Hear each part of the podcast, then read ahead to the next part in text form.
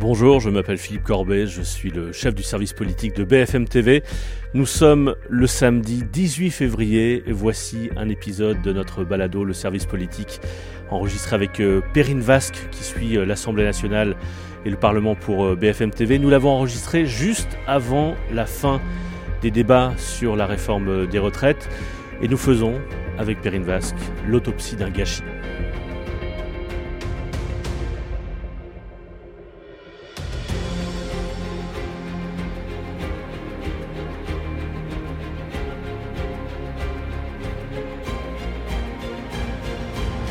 Salut Perrine. Salut Philippe. Alors moi je suis au bureau en ce vendredi soir, il est euh, vingt et une heures et toi tu es à, à l'Assemblée nationale. Dernière pause dîner dans les débats pour euh, cette réforme des retraites. Je dis dernière pause dîner puisque quoi qu'il arrive, à minuit, on le savait depuis le départ, à minuit ce soir les débats s'arrêtent. Fin de l'examen en première lecture de, de ce texte retraite à l'Assemblée nationale. On a parlé ensemble dans plusieurs épisodes ces deux dernières semaines de, de ce qui se passait à l'Assemblée, de, de l'ambiance et parfois de la mauvaise ambiance. Et on disait, la question c'est de savoir s'ils vont ou pas débattre de l'article sept, euh, de ce, ce, cet article qui permet de passer l'âge légal de soixante-deux à soixante-quatre ans. Il reste maintenant deux heures trente de débat avant minuit. Et quoi, il y a très peu de chances même qu'ils abordent, qu'ils effleurent l'article sept. C'est impossible. Là, je pense qu'on peut le dire comme ça parce qu'en fait, même si la France insoumise re- retirait tous ses amendements, euh, il en reste cent cinquante, par exemple, hein, de la majorité avant d'arriver à l'article sept. Et on ne voit pas pourquoi la majorité, euh, pour accélérer elle aussi à son tour après euh, une obstruction qu'il dénonce depuis deux semaines, se mettrait à retirer tous les amendements pour arriver à un article sept qu'il redoute quand même la majorité, puisqu'on commence mmh. par un amendement de suppression. Et c'est quand même serré au niveau des voix, donc personne n'est certain du résultat. Donc, c'est... je pense que globalement, c'est un statu quo qui, qui va à, à plusieurs groupes. Alors, juste une question technique, puisqu'effectivement, on enregistre cet épisode à, à, vers vingt et une heures. Il y a la reprise des débats dans une demi-heure et ensuite, il y a deux heures et demie de débat avant minuit. Euh, supposons même que, comme tu le dis, les amendements tombent sur les articles trois, quatre, cinq parce que pour l'instant ils sont toujours euh, au, à l'article deux, et supposons oui. qu'ils passent à l'article trois, à l'article quatre, à l'article cinq, à l'article six et qu'ils aillent rapidement et qu'ils abordent enfin l'article sept dans les deux heures trente de débat qui va rester. L'examen, le, l'examen de l'article sept commencerait par une motion de suppression et donc potentiellement un vote assez rapide. Oui, oui, oui, c'est-à-dire avec qu'il y a plusieurs amendements. Avec potentiellement une loi de surprise. Voilà, il y a plusieurs amendements de suppression, c'est-à-dire que tu en as à peu près un par groupe au minimum. Les, les Républicains en ont, on en déposé un, euh, les Insoumis, les Écolos, et cetera. Et il y a un seul et même vote sur l'ensemble des amendements de suppression. Et euh, certains députés, même L R, me disaient hier que euh, personne ne peut savoir le résultat parce qu'il y a quand même une vingtaine de députés L R qui est arc-boutés sur le vote contre et qui voteront pour la suppression de l'article. Euh, si la majorité n'est pas vraiment mobilisée, s'il y a quelques personnes qui s'abstiennent au Modem, au Horizon, ce qui, est, ce, qui, ce, qui, ce qui semble peu forcément vraisemblable. La question qu'on se posait, si tu veux, c'est sur la mobilisation. Est-ce que tout le monde sera mobilisé jusqu'à vendredi minuit ? Et très franchement, là, avant vingt heures, avant la coupure, l'hémicycle était plein. Donc du côté oui, de tous vu. les bancs, on a quand même fait le plein. Une surprise n'était pas... Euh... En fait, c'est, c'est L R, quoi. Aujourd'hui, L R, il y a trente-cinq députés qui seraient pour, mais là, on voit que c'est en train de se... Voilà, euh, c'est compliqué. En fait, tout est compliqué ce soir, si tu veux. Il y a les Républicains qui nous disent que euh, euh, ça y est, ils ont réussi à toper avec le gouvernement pour euh, cette histoire de carrière longue. Personne ne fera plus de quarante-trois annuités. Euh, Matignon, derrière, qui nous dit pas du tout, c'est pas ce qui est prévu. Euh, donc, c'est un peu compliqué, si tu veux. On sent que la tension est maximum, que tout est en attente, mais que en fait les vraies vraies négociations, elles se font pas vraiment dans le cercle de l'hémicycle, mmh. qui est un peu pour le spectacle de la galerie, quoi, si tu veux. Euh, puisqu'on n'avance pas dans la discussion, et ça, ça va être un vrai vrai problème que va devoir gérer la NUPES après cette réforme des retraites, parce que ce soir, les écologistes viennent de faire un communiqué pour se désolidariser de l'attitude des insoumis en termes d'obstruction.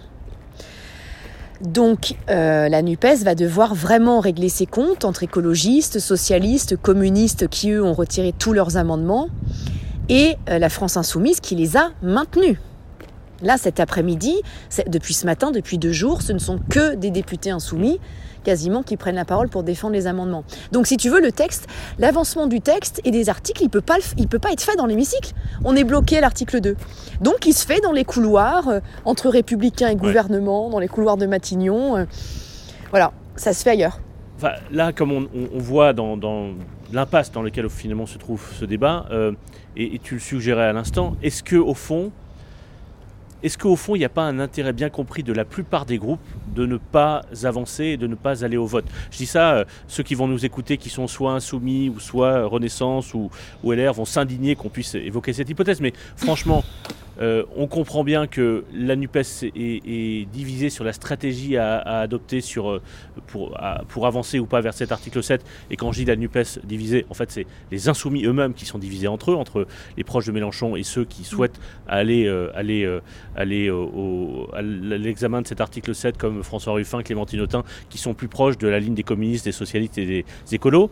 Il euh, y a la majorité qui n'a pas forcément envie d'avoir un vote, tu l'as dit toi-même, euh, parce qu'il y a un p- petit risque, petit, mais il y a quand même un risque de perdre un vote sur l'article sept, et que euh, si... Euh, un vote sur l'article sept, sur le passage de l'âge légal de soixante-deux à soixante-quatre ans, si le vote était perdu par la majorité, eh ben, ce serait, euh, ça, ça mettrait euh, de, de l'huile dans le carburant de la mobilisation sociale, donc c'est pas ce que souhaite la majorité. Et puis L R qui est divisé sur, euh, sur la question de l'âge légal et qui vous, ne veut pas exposer ces divisions à l'air libre. Euh, donc il y a, y a une sorte d'intérêt compris où chacun se... Chacun se refile le mistigris de, la, de l'obstruction, mais il y a un intérêt de la plupart de ces groupes de ne pas avoir de vote, en tout cas sur l'article sept. Je ne parle pas de l'examen, mais de vote sur l'article sept.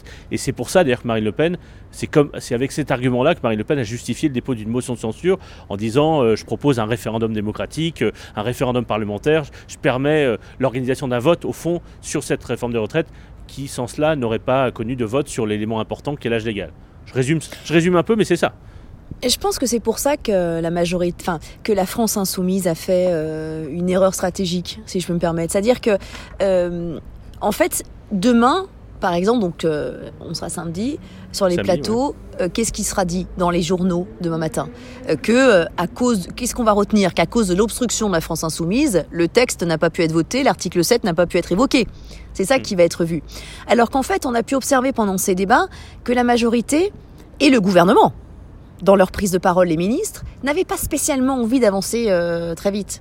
On a vu mmh. encore avec l'article, euh, oui l'article deux, parce que là on est à l'après l'article deux. Dans l'article deux, lorsque la France insoumise supprime d'un coup tous ses amendements, donc elle en supprime mille, en fait le vote n'est arrivé que vingt-quatre heures plus tard, parce qu'à ce moment-là, on se rend compte que la majorité n'a pas spécialement envie d'avancer. Et d'ailleurs, il y a autre chose un peu euh, assez visible quand on connaît bien l'Assemblée. Tu sais qu'à l'Assemblée nationale, il y a Yael Braun-Pivet, qui est la présidente de l'Assemblée nationale, qui préside euh, certaines séances, mais pas toutes, parce qu'elle a plein d'autres euh, attributs dans bien sa sûr. fonction. Et la plupart du temps, il y a des vice-présidents, vice-présidentes qui, qui siègent. Ce que d'autres j'ai pu groupes, observer pendant parfois. D'autres groupes, voilà, ça, ça va du Rassemblement National aux Insoumis, euh, ouais. à Horizon, et cetera. Voilà. Ce que j'ai pu observer dans cette semaine, euh, c'est que lorsque c'est Yael Braun-Pivet qui dirige, eh bien, les débats débordent un peu plus. Il y a un peu plus d'agitation.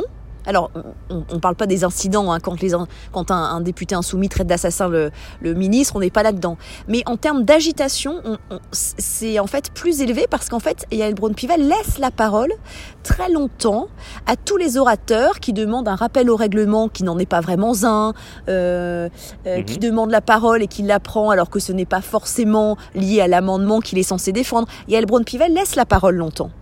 Alors que les autres vice-présidents, euh, bah, a, a, enfin, vraiment appliquent le règlement. Et si tu parles de quelque chose qui n'est pas l'amendement que tu dois défendre, bah, on te coupe le micro. Si tu fais un rappel au règlement qui n'en est pas un, on te coupe le micro. J'ai beaucoup vu ça.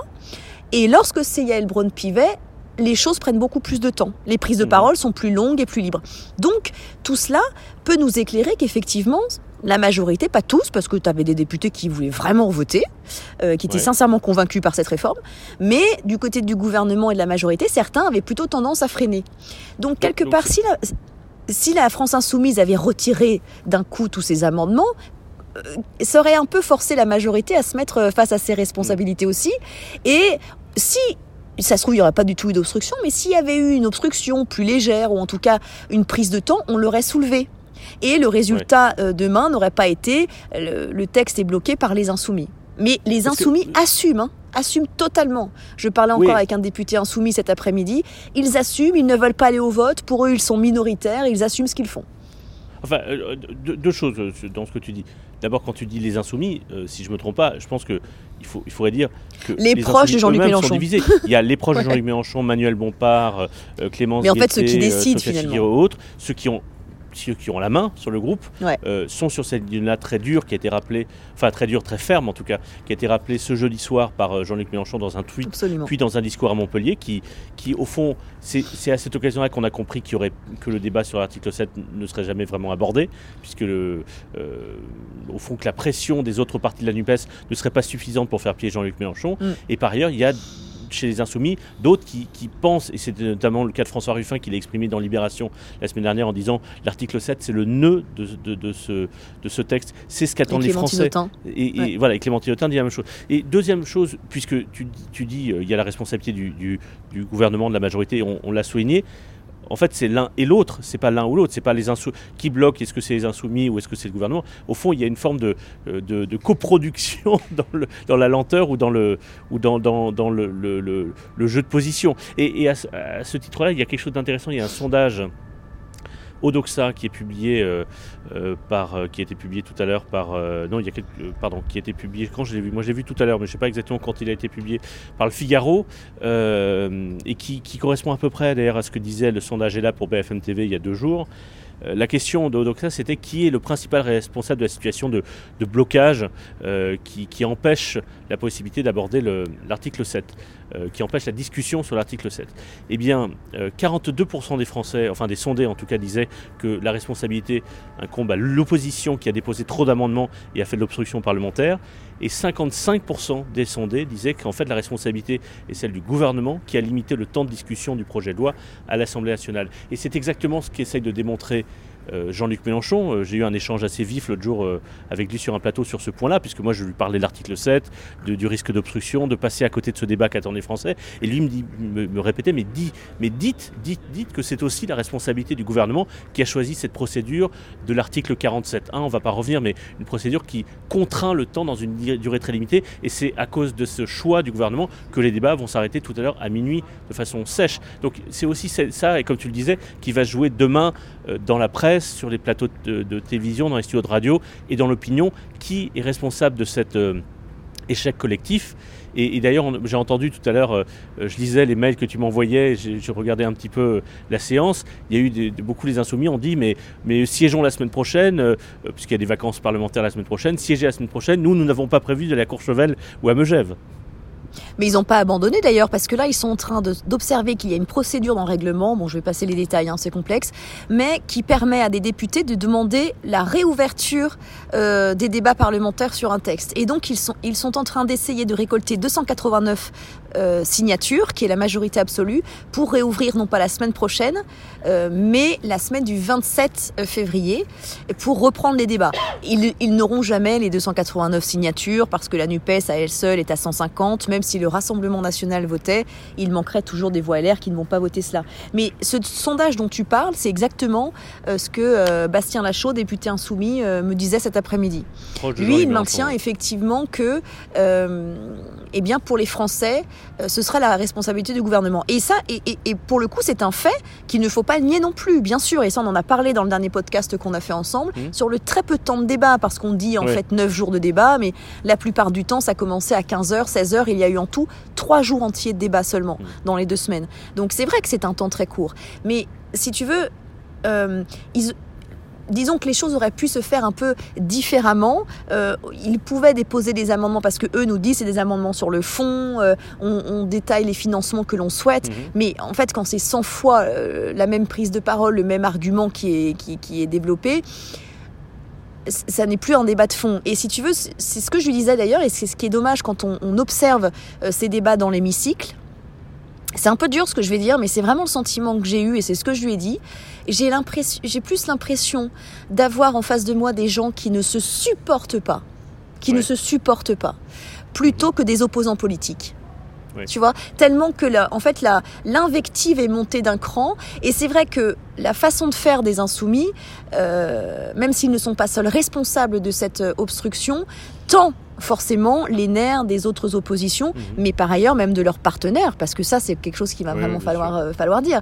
Leurs partenaires ont quand même été relativement bafoués dans cette histoire, parce que eux disaient publiquement qu'ils souhaitaient aller à l'article sept, et les insoumis n'en ont fait qu'à leur tête. Donc euh, oui. euh, certaines prises de parole commencent à être euh, officielles euh, du côté de, des écologistes ou des socialistes en disant euh, euh, nous on, on, on déplore cette stratégie. Euh, donc euh, il va, il, c'est vrai que la NUPES aura quand même des, euh, des, des comptes à régler après cette, après cette séquence. Mais je, je parlais tout à l'heure avec euh, Léopold Hautebert qui euh, était euh, hier jeudi pour euh, la cinquième journée de mobilisation à Albi, euh, mmh. qui, euh, dans le Tarn, où, où les leaders syndicaux venaient. Donc il, il a fait, on a fait une émission délocalisée pendant trois heures. Il y avait euh, Philippe Martinez, Laurent Berger pour la première fois ensemble depuis le début de cette... Euh, Cette, ce mouvement social pour la première fois ensemble sur un plateau, plateau au milieu d'un rond-point, enfin c'était assez fort. Et, oui. et Léopold qui était sur place me racontait qu'il a passé donc plusieurs heures à parler avec des manifestants, certains syndiqués, certains qui ne le sont pas, mais et que beaucoup lui ont parlé spontanément de leur euh, agacement, voire de leur colère. Euh, de ce qui se passait à l'Assemblée nationale, euh, de, de, d'une impression de gâchis au fond, d'un décalage entre ce qui se passe dans la rue, d'un mouvement social euh, large, massif, même si les deux dernières journées de mobilisation ont rassemblé moins de, moins de monde, mais, mais, mais, mais vraiment un mouvement assez, assez massif en, en nombre, sur la durée, euh, soutenu par l'ensemble des syndicats, tout l'incertain syndical, soutenu massivement dans l'opinion. On le voit sondage après sondage, il y a plus de deux tiers des Français qui sont contre cette réforme, de façon très stable, et... un mouvement au fond assez serein, dans la, enfin en tout cas assez décidé et, et paisible, et à côté un, un, un débat à l'Assemblée nationale, et on, sans revenir sur qui est responsable de quoi, mais un débat à l'Assemblée nationale qui n'est pas à la hauteur de l'enjeu, pas à la hauteur de ce qu'attendent les Français, pas à la hauteur au fond aussi de, du moment dans lequel on vit, c'est-à-dire qu'on demande aux Français potentiellement de travailler deux ans de plus, donc ça mériterait un vrai débat à l'Assemblée nationale euh, sérieux. Et, et, et, et, et il racontait une impression de gâchis. Voilà. Et, et euh, je ne sais pas ce que toi t'en penses, vu de l'Assemblée nationale où tu as passé quinze jours en, en tribune. Qu'est-ce que t'en penses de ces décalages avec la rue ? Tu sais, et je pense que tu es bien placé pour savoir que euh, j'aime pas les raccourcis que parfois on fait, euh, parce que c'est vrai que c'est un spectacle, sur les débats de l'Assemblée nationale. Euh, parce que très souvent, il y a du fond, euh, même dans cette législature, et qu'ils ont réussi d'ailleurs ces derniers mois, souvent, à voter des lois à l'unanimité ou à se mettre d'accord, et cetera. Mais là, euh, j'ai presque envie de dire, mais moi, je peux plus les défendre, en fait. Parce que euh, c'est ouais. vrai que j'ai... les débats sont pénibles à suivre, euh, parce qu'en fait on ne on ne parle pas de fond, si tu veux.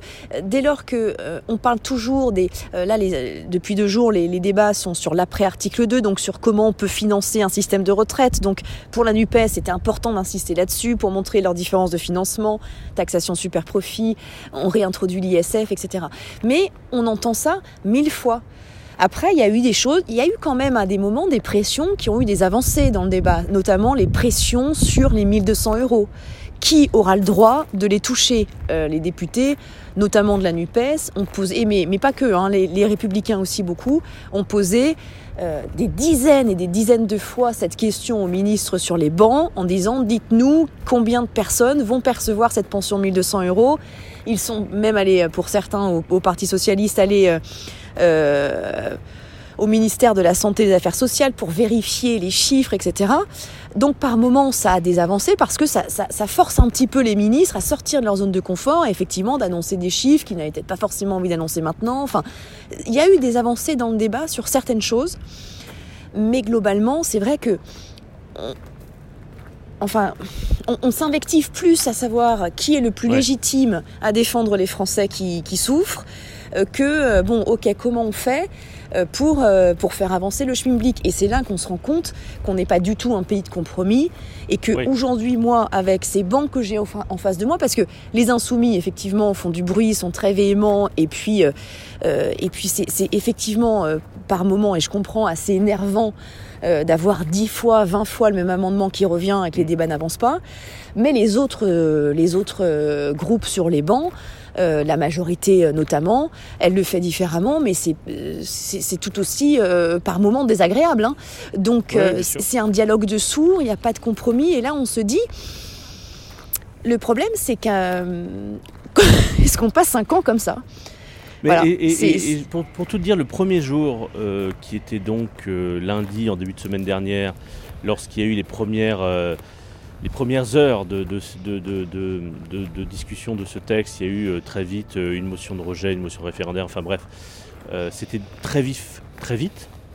Et euh, on a eu une discussion assez animée en plateau sur B F M T V où plusieurs de, euh, des, des, des intervenants réguliers de B F M T V que, que vous avez l'habitude de voir dis, disaient « Mon Dieu, quel spectacle désolant !» et, et, et, et, et moi, je défendais plutôt une ligne inverse où je disais euh, euh, « Enfin, il enfin, faut... faut, faut, faut, faut Comment dire, on n'est pas des petites natures, on, on connaît l'histoire parlementaire, on connaît oui, l'histoire de la troisième République, et il y a d'autres textes de la cinquième République qui ont été tout aussi animés, et on pourrait parler, moi je me souviens des débats sur, la, sur, sur le mariage pour tous qui étaient extrêmement violents également. Exactement. Euh, et j'ai, j'ai utilisé une expression euh, je, qui était, euh, enfin on est, on, enfin, ils ne sont pas là pour boire le thé entre euh, bonjour madame, merci madame, et mmh. c'est, ça, ça m'a amusé parce que quelques jours plus tard dans Libération, j'ai entendu Jean-Louis Debré, ancien président de l'Assemblée nationale et ancien président du Conseil constitutionnel, euh, qui est qui est en quelque sorte le, le petit frère de la Constitution, puisque son père, a, euh, Michel Debré, a, a rédigé euh, la Constitution de la cinquième République, qui disait ça, qui utilisait cette expression « on n'est pas là pour boire le thé », et au fond,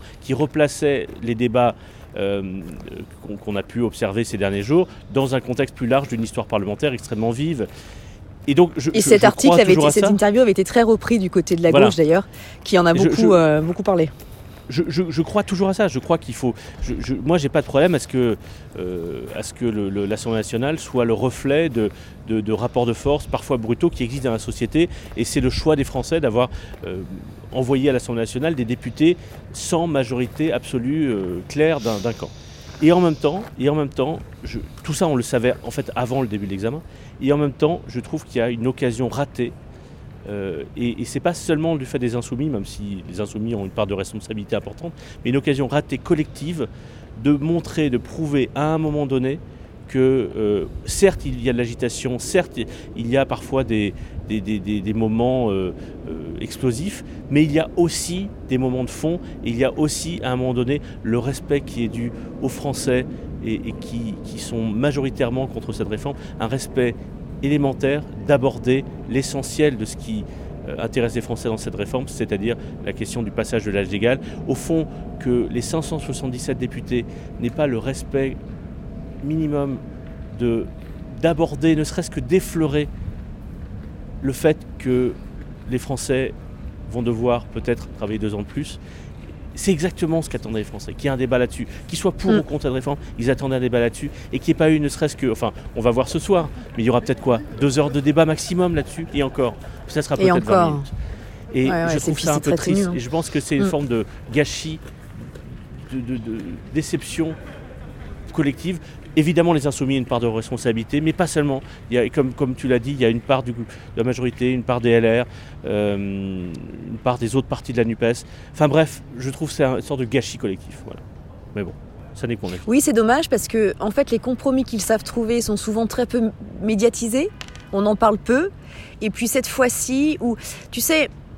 Euh, c'est vrai qu'on est aussi avec, dans une législature où les députés ont pour la plupart, et notamment insoumis, euh, là je dirais même pas NUPES, je dirais vraiment insoumis, n'ont pas de culture parlementaire. On est vraiment avec des, des, des individus qui sont avant tout des militants euh, d'une cause, et pour cela ils sont respectables, quelle que soit leur cause, on a le droit de croire en la cause que l'on veut, euh, et qui vraiment se battent pour montrer cette cause, pour défendre cette cause. Mais avec peu d'histoire euh, institutionnelle derrière eux, parce que c'est pas forcément leur, euh, leur A D N, et cetera. Et donc qui en fait, qui sont un peu, effectivement, en représentation permanente, c'est-à-dire qu'on sent quand même cette, cette intrusion des réseaux sociaux aussi très fortement, euh, où chaque député souhaite prendre la parole pour pouvoir montrer qu'il a bien défendu. Oui, il y a voilà, cette obsession chez les insoumis euh, de défendre coûte que coûte, de montrer euh, qu'ils s'opposent. Et je pense qu'à des moments, euh, c'est peut-être euh, nouveau dans notre... Euh, parce que ça fait quand même... L'année, l'année, enfin, le dernier mandat, la, l'Assemblée nationale était quand même une chambre d'enregistrement avec une majorité absolue pour le président. Ça a été quand même ça les, les quinquennats d'avant, même si c'était parfois bouillonnant.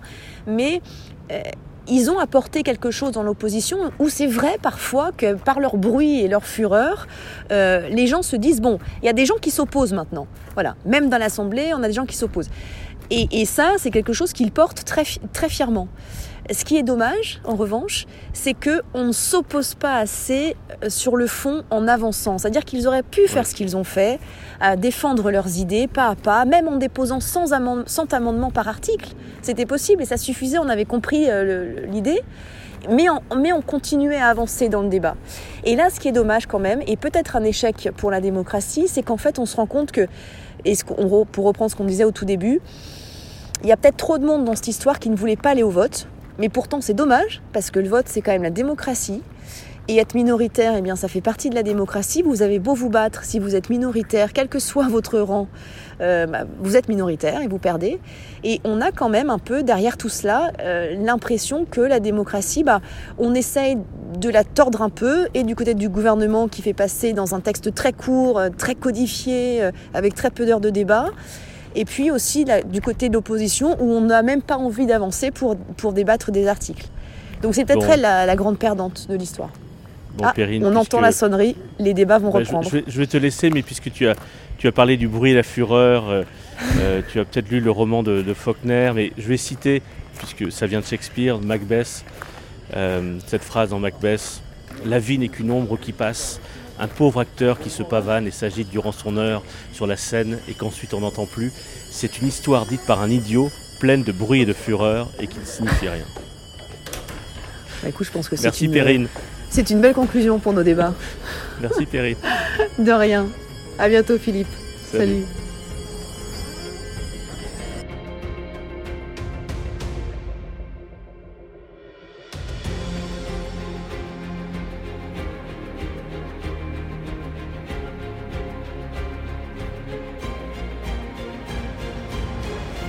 Merci d'avoir suivi cet épisode et d'être nombreux à suivre ce balado.